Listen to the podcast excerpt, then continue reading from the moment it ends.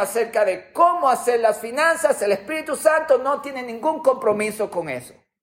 Si yo le enseño acerca de cuál debería ser el próximo presidente de Estados Unidos y por quién usted debería votar, el Espíritu Santo no tiene ningún compromiso con eso.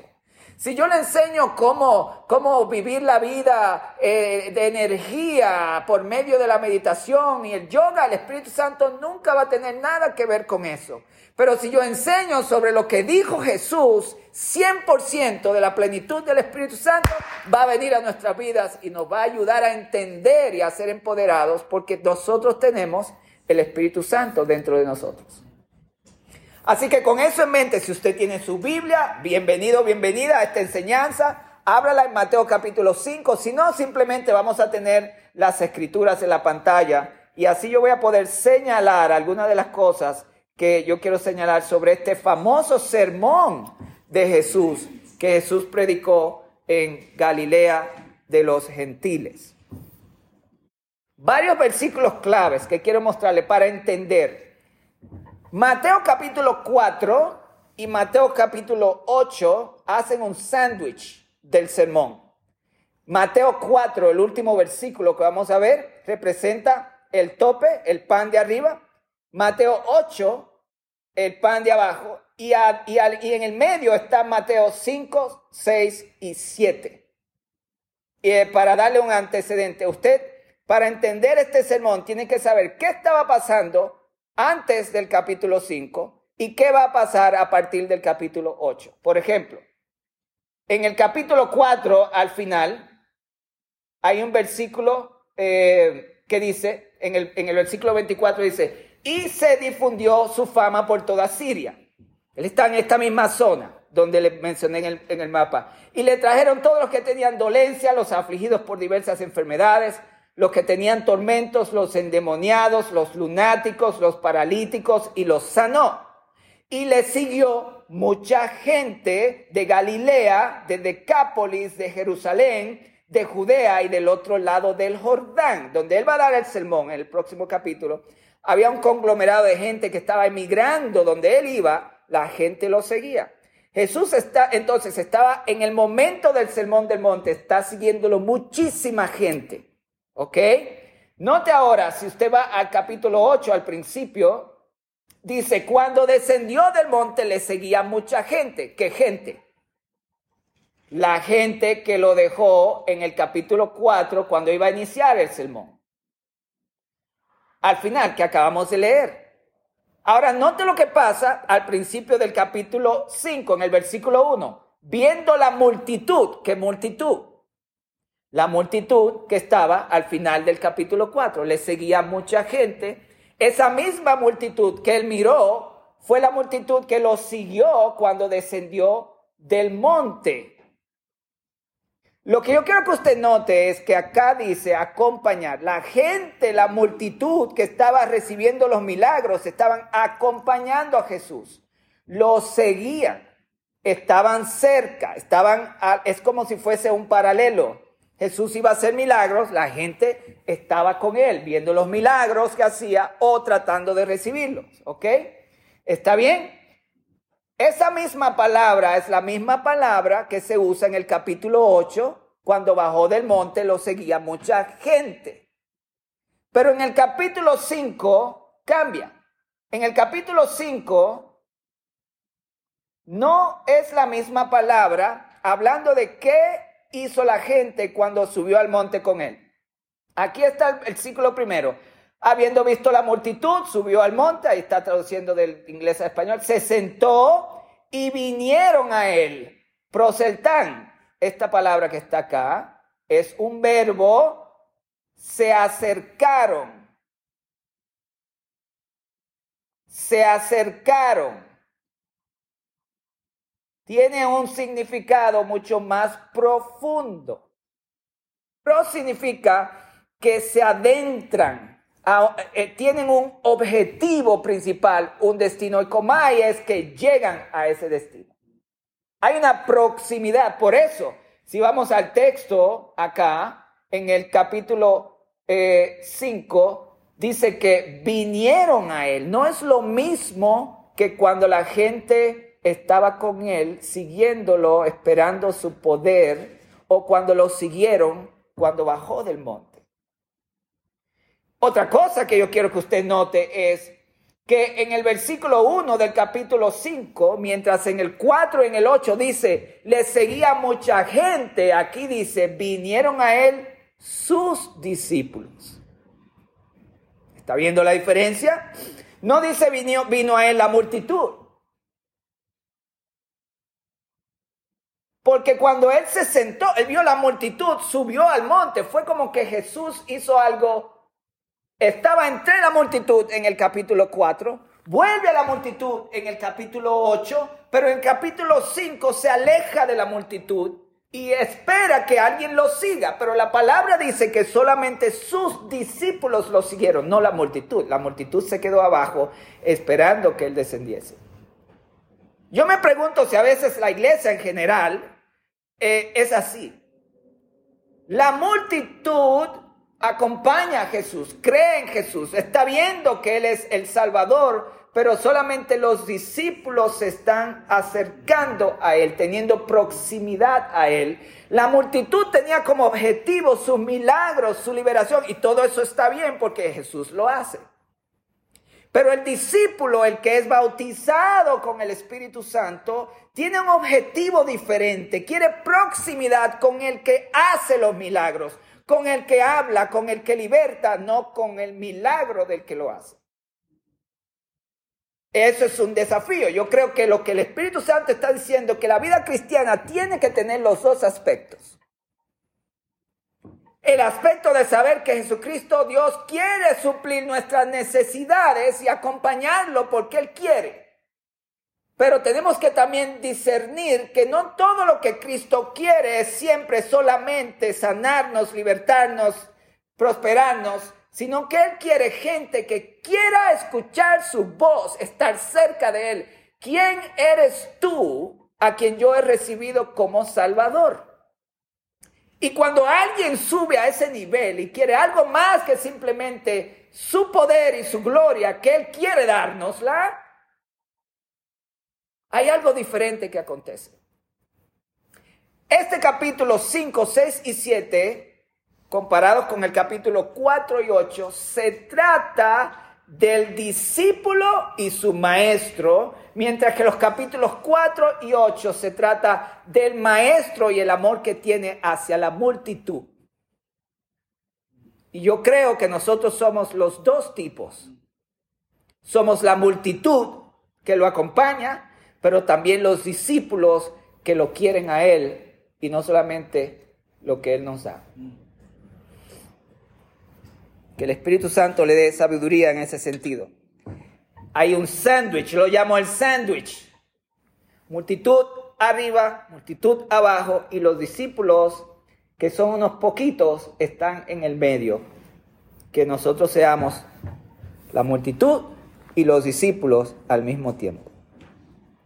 La multitud recibe el milagro, el discípulo recibe su palabra.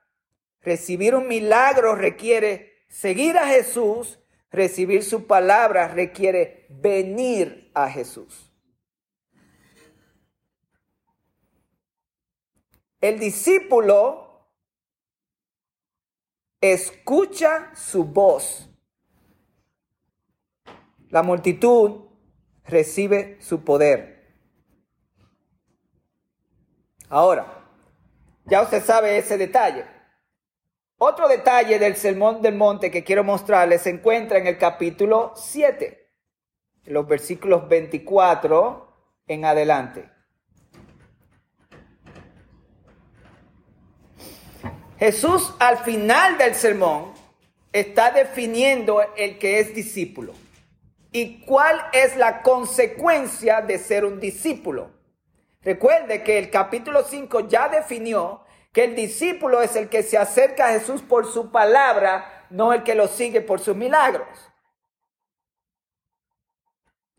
Ese discípulo está escuchando su palabra en el capítulo 5, 6 y 7. Y al final del capítulo 7, él dice, lo que dice aquí lo está diciendo a los discípulos, cualquiera pues, cualquiera, diga conmigo cualquiera. cualquiera No hay acepción de persona, hombre, mujer, no importa en qué pecado esté, en qué situación en su vida esté, qué circunstancia está pasando, cualquiera, donde quiera que esté, cómo esté, no importa la condición, cualquiera que me oye estas palabras, no cualquiera que recibe mi milagro. Cualquiera que me oye estas palabras, ¿cuáles palabras? Las que habla a partir del capítulo 5, 6 y 7.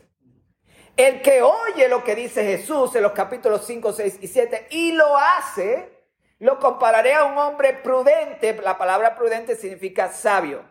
Un hombre sabio que edificó su casa sobre la roca y dice, descendió lluvia, vinieron ríos, soplaron vientos, golpearon contra aquella casa y no cayó porque estaba fundada sobre la palabra que Jesús está hablando en Mateo 5, 6 y 7. Quiere decir que estos tres capítulos envuelven la vida cristiana. Porque ¿cómo va a ser que nos pueda cubrir en las circunstancias que pasamos a menos que esos tres capítulos nos enseñen cómo vivir en todas las circunstancias? Y es exactamente así. La lluvia, los ríos, vientos, golpes, habla de los problemas de la vida. Que los problemas de la vida no tienen objetivo de quitarte cosas. Los problemas de la vida, cuando son ataques del enemigo especialmente, lo que quieren es destruirte. Quieren que te caigas, que te ahogues, que te mueras. Por lo tanto, el sermón del monte, el sermón del monte contiene las claves para una vida estable que no se deja caer, no importa qué vientos te estén empujando. Por lo tanto, tienen que hablar de salud. Y lo vamos a ver en un momento. Jesús está proponiendo que su palabra te va, a mantener mentalmente bien, emocionalmente bien y físicamente bien, no importa las circunstancias, si su palabra está en ti. Note lo que pasa al que no lo hace.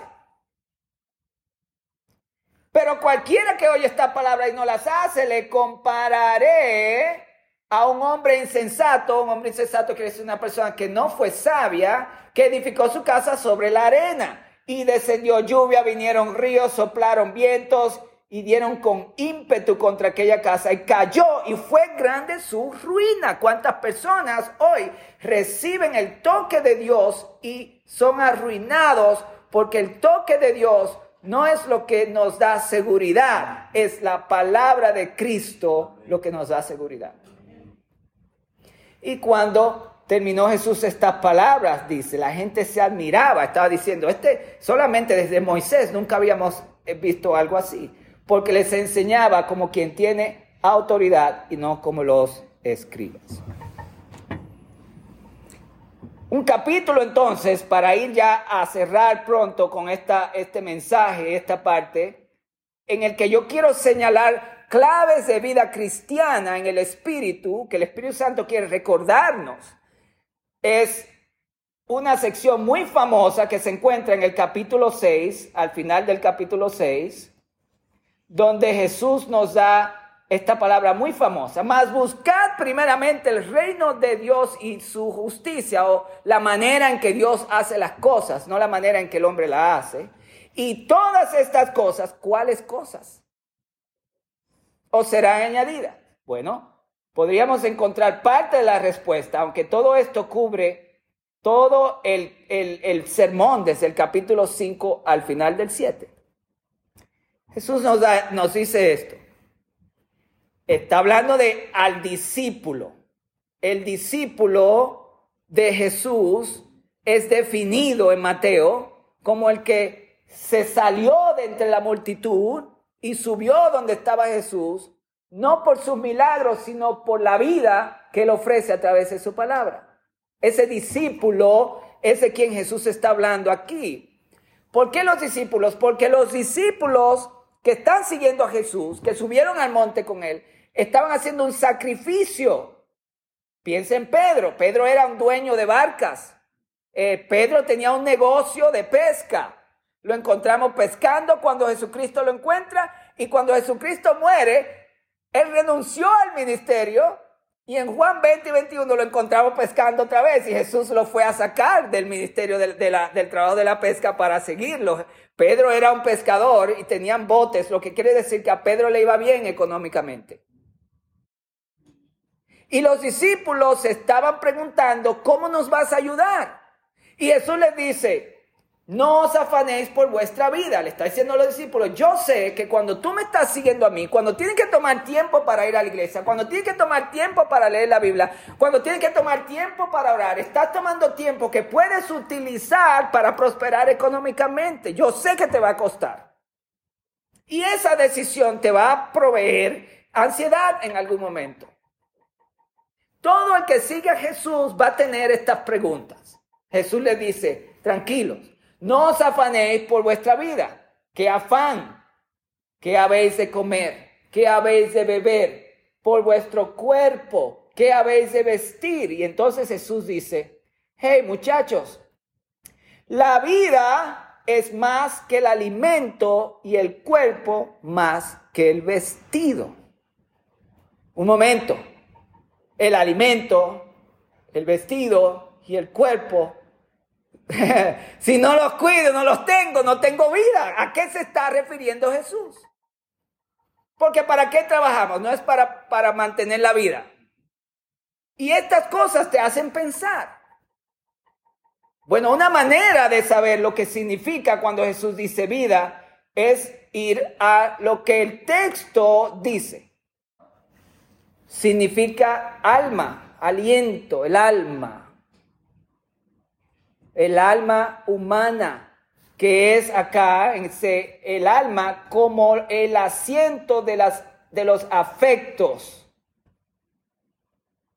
que también se refiere a las emociones. Hay una clave aquí. Note que Jesús no simplemente es alguien que quiere que usted lo siga porque Él es el maestro.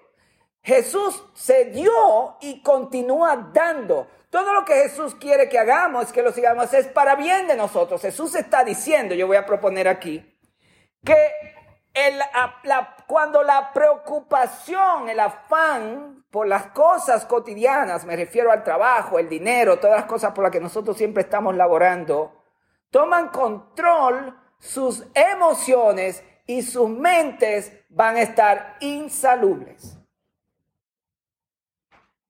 Las enfermedades crónicas, la mayoría de la gente que ya está en enfermedades crónicas comenzaron con traumas en sus vidas que nunca fueron sanados y situaciones que les afectaron tanto la mente y las emociones que generaron estas cosas y el cuerpo comenzó a botar los golpes de esas emociones y la gente está muy enferma hoy. La, y note lo que Jesús está diciendo, seguirme a mí te va a hacer, cuando tú escuchas mi palabra, sigue mi palabra, cuando eres mi discípulo, yo te voy a sanar tus mentes y tus emociones. Te voy a poner en una situación de salud mental y emocional para que entonces puedas conseguir ese alimento y ese vestido con el beneficio que muchos no tienen, que mucha gente tiene dinero, pero están enfermos en su vida, no son felices, sus matrimonios están cayendo, sus hijos se están perdiendo. ¿Por qué? Porque han trabajado por el sueño americano, pero en sus emociones y en sus mentes están enfermos porque no tienen a Cristo en sus vidas.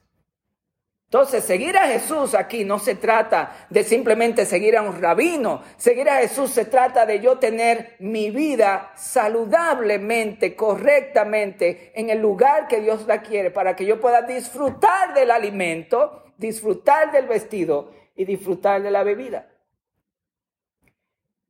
Entonces, el discípulo de Jesús es el que se ocupa primeramente de su salvación interior, de mantenerse emocionalmente y mentalmente saludable, porque el afán te va a enfermar si no te cuidas tu paz. El estrés te va a enfermar. Dios quiere que estés saludable. ¿Por qué? Porque si no, no te puede usar. No puedes cumplir tu destino si estás enfermo o estás enferma. Tienes que cuidarte tu alma. Entonces el discípulo de Jesús, lo primero antes del sueño americano es su vida interior. Lo que trae la pregunta, ¿cómo estás tú adentro? ¿Tienes paz y gozo?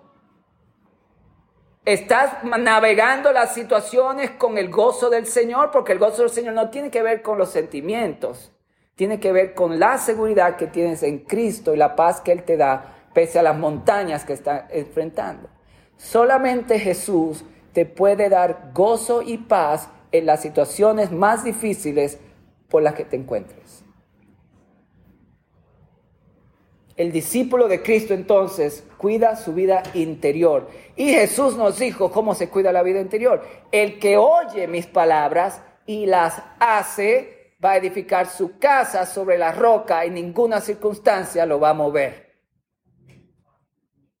Primero entonces, estás cuidando tu vida interior. ¿Cómo la cuidas? Con la palabra. El salmista David dice, la palabra tuya es vida a mis huesos. ¡Wow! Tus palabras, dice el salmista, son lámpara a mi camino. Vida mis huesos, lámpara mi camino es que me vas a ayudar físicamente y me vas a ayudar en mi caminar. Me vas a decir cómo tomar las decisiones correctas. En el versículo 26, ya voy a concluir pronto, hay otro punto muy importante del discípulo. Versículo 25.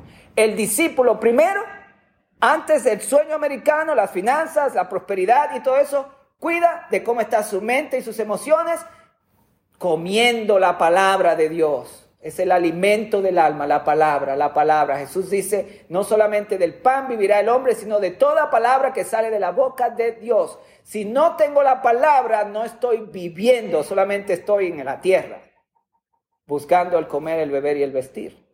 Primero. Dos, el discípulo de Jesús, Jesús le dice algo interesante aquí, le dice, mirad las aves. La palabra mirad aquí es stop, para Sal del estrés. Deja de pelear con ese problema que tienes y observa las cosas que Dios tiene delante de ti por las cuales te quiere hablar. La palabra mirar en griego es observa detenidamente. Entra en la esfera de lo que está dentro de ti para, para reconocer cuál es el significado espiritual de lo que estás viendo físicamente. Porque Dios te está hablando.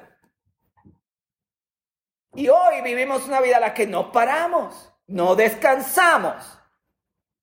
Dios, que es Dios, tuvo un día para descansar y los humanos, que son mortales, no quieren tomar un día de descanso.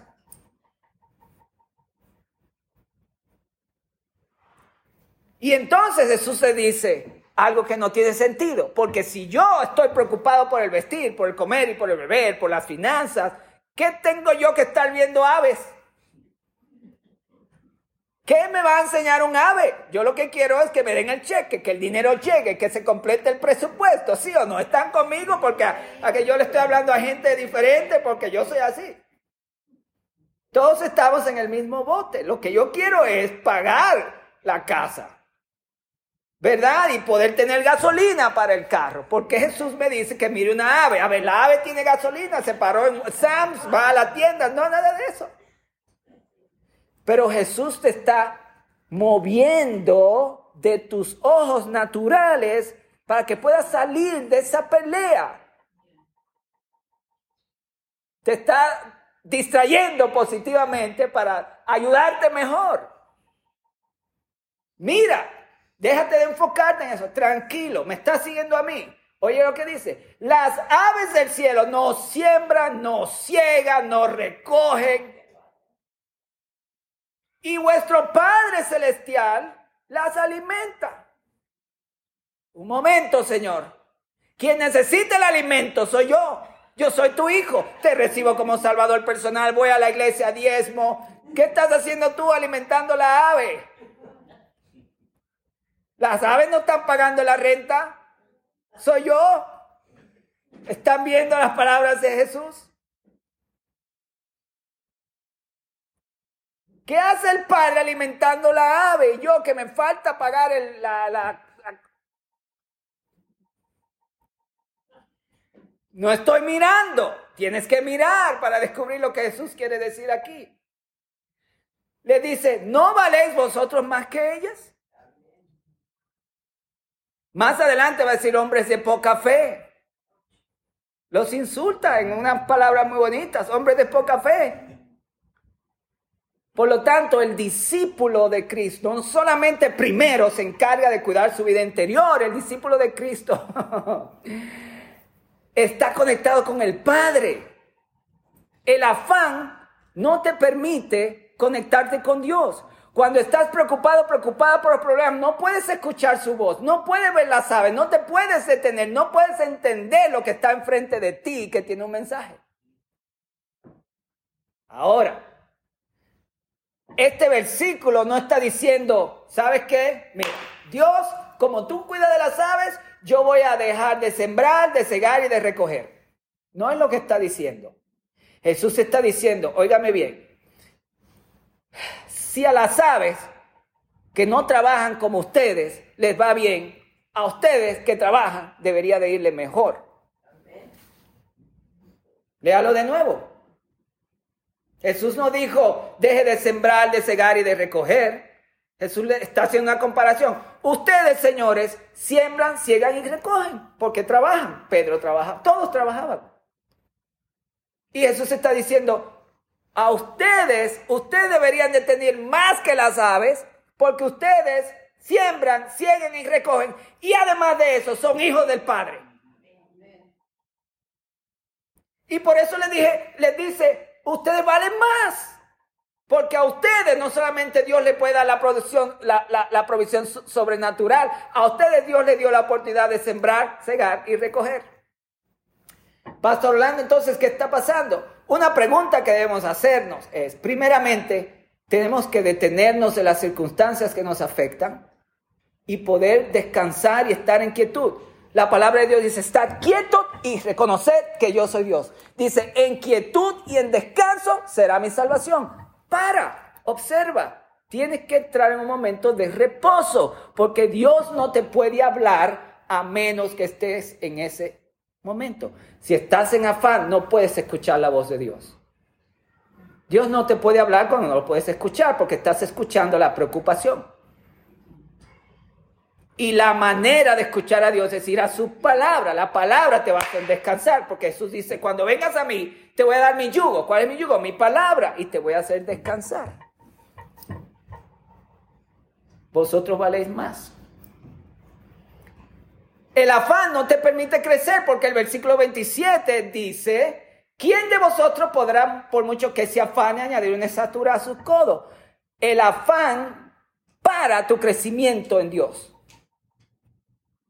Y por el vestido, porque os afanáis, considerad los lirios. Otra vez, considerad es una palabra muy fuerte, quiere decir, otra vez, toma tiempo para dejar de pensar en tus problemas y comienza a meditar en las cosas de Dios, que Él te ama, que no te va a dejar, que si le sigues, Él te va a guiar, que la provisión va a venir. Dice, los lirios no crecen como crecen, no trabajan ni hilan. Muchos de ustedes trabajan y hilan deberían de estar mejores que los lirios. Es más, deberían de vestir mejor que Salomón. Ahí está, ni a un Salomón. Y si la hierba del campo que hoy es y mañana se echa en el horno, Dios la viste, no hará mucho más. Un momento, lea el texto. Dios quiere vestirte. Dios quiere suplir tu necesidad. Dice, Dios ha visto así, no hará mucho más a vosotros hombres de poca fe. Está hablando a los discípulos, no a la multitud de los milagros. Recuerde que el discípulo es el que está escuchando su palabra, no esperando ser sanado. Y entonces dice, no os afanéis pues diciendo, ¿qué comeremos? ¿Qué beberemos? ¿O qué vestiremos? Porque los gentiles, los que no tienen el espíritu, buscan todas estas cosas, pero vuestro Padre Celestial sabe que tenéis necesidad de todas estas cosas. ¡Wow! En el capítulo 6 al principio le dice, antes de que ustedes pidan, ya Dios sabe lo que necesitan. Al, al principio del capítulo 6. Y entonces aquí viene la palabra. Mas buscad primeramente el reino de Dios y su justicia. ¿Qué significa buscar primeramente el reino de Dios y su justicia? Bueno, significa deja de afanarte. Ocúpate de cómo está tu emoción. Significa observa para que puedas descubrir lo que Dios quiere darte. Significa considera. Significa vuelve a Dios. Él te va a suplir y Él te quiere suplir. Buscar primeramente el reino de Dios significa lo que Mateo 5 nos presenta al principio. Sal de entre la multitud de los problemas, de entre la multitud de los que no lo buscan, y entra a buscar a Jesús. Y Jesús te va a hablar y te va a dar dirección y te va a decir qué hacer. Jesús no es un Dios que no se compadece de nuestras necesidades. Al contrario, se preocupa de que tú tengas que comer, que vestir y que beber. Y cuando hablamos de seguir a Jesús, entonces no debemos de pensar que simplemente seguir una religión. Yo no sigo la iglesia, usted no sigue la iglesia. No seguimos una religión, seguimos a un Cristo vivo que se preocupa por nosotros. Tanto que en Juan capítulo 20, 21, cuando llamó a Pedro a volver a él, cuando llamó a Pedro, le cocinó pescado. Eso está en el Evangelio según San Juan. ¿Cuánto le gustaría comerse un pescado cocinado por Jesús? Y venderlo si puede. Ese pescado viene con unción. Ese pescado tú lo vendes y puedes cobrar un millón de dólares. El pescado cocinó Cristo, ahí en la internet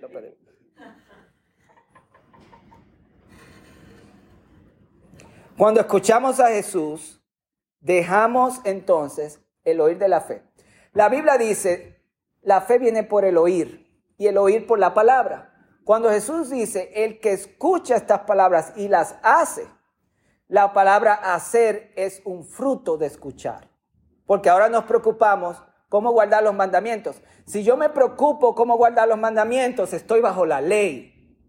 Porque ese era el problema de, la ley, que la gente no la podía guardar. La clave es escuchar a Jesús y escuchar a Jesús va a traer el hacer. Que dice la Biblia, Él es quien genera en nosotros el querer como el hacer por su propia voluntad. Entonces, no vaya usted ahora a hacer, bajo, caer bajo la ley religiosa y si ahora tengo que leer la Biblia para guardar los mandamientos de Jesús. No funciona.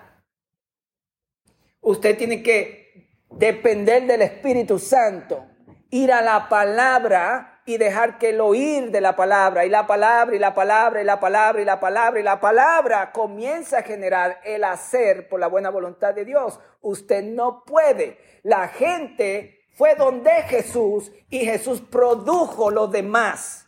Su propósito como cristiano no es dar fruto, su propósito es estar en la vid. Quien produce el fruto es Jesús.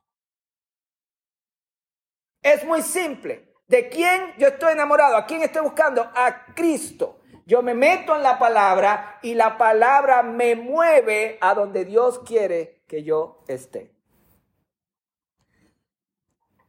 Ercomai. El discípulo hacía Ercomai. Llegaba a su palabra para que su palabra produciese la obra del Espíritu y eventualmente esa palabra va a producir el fruto del Espíritu.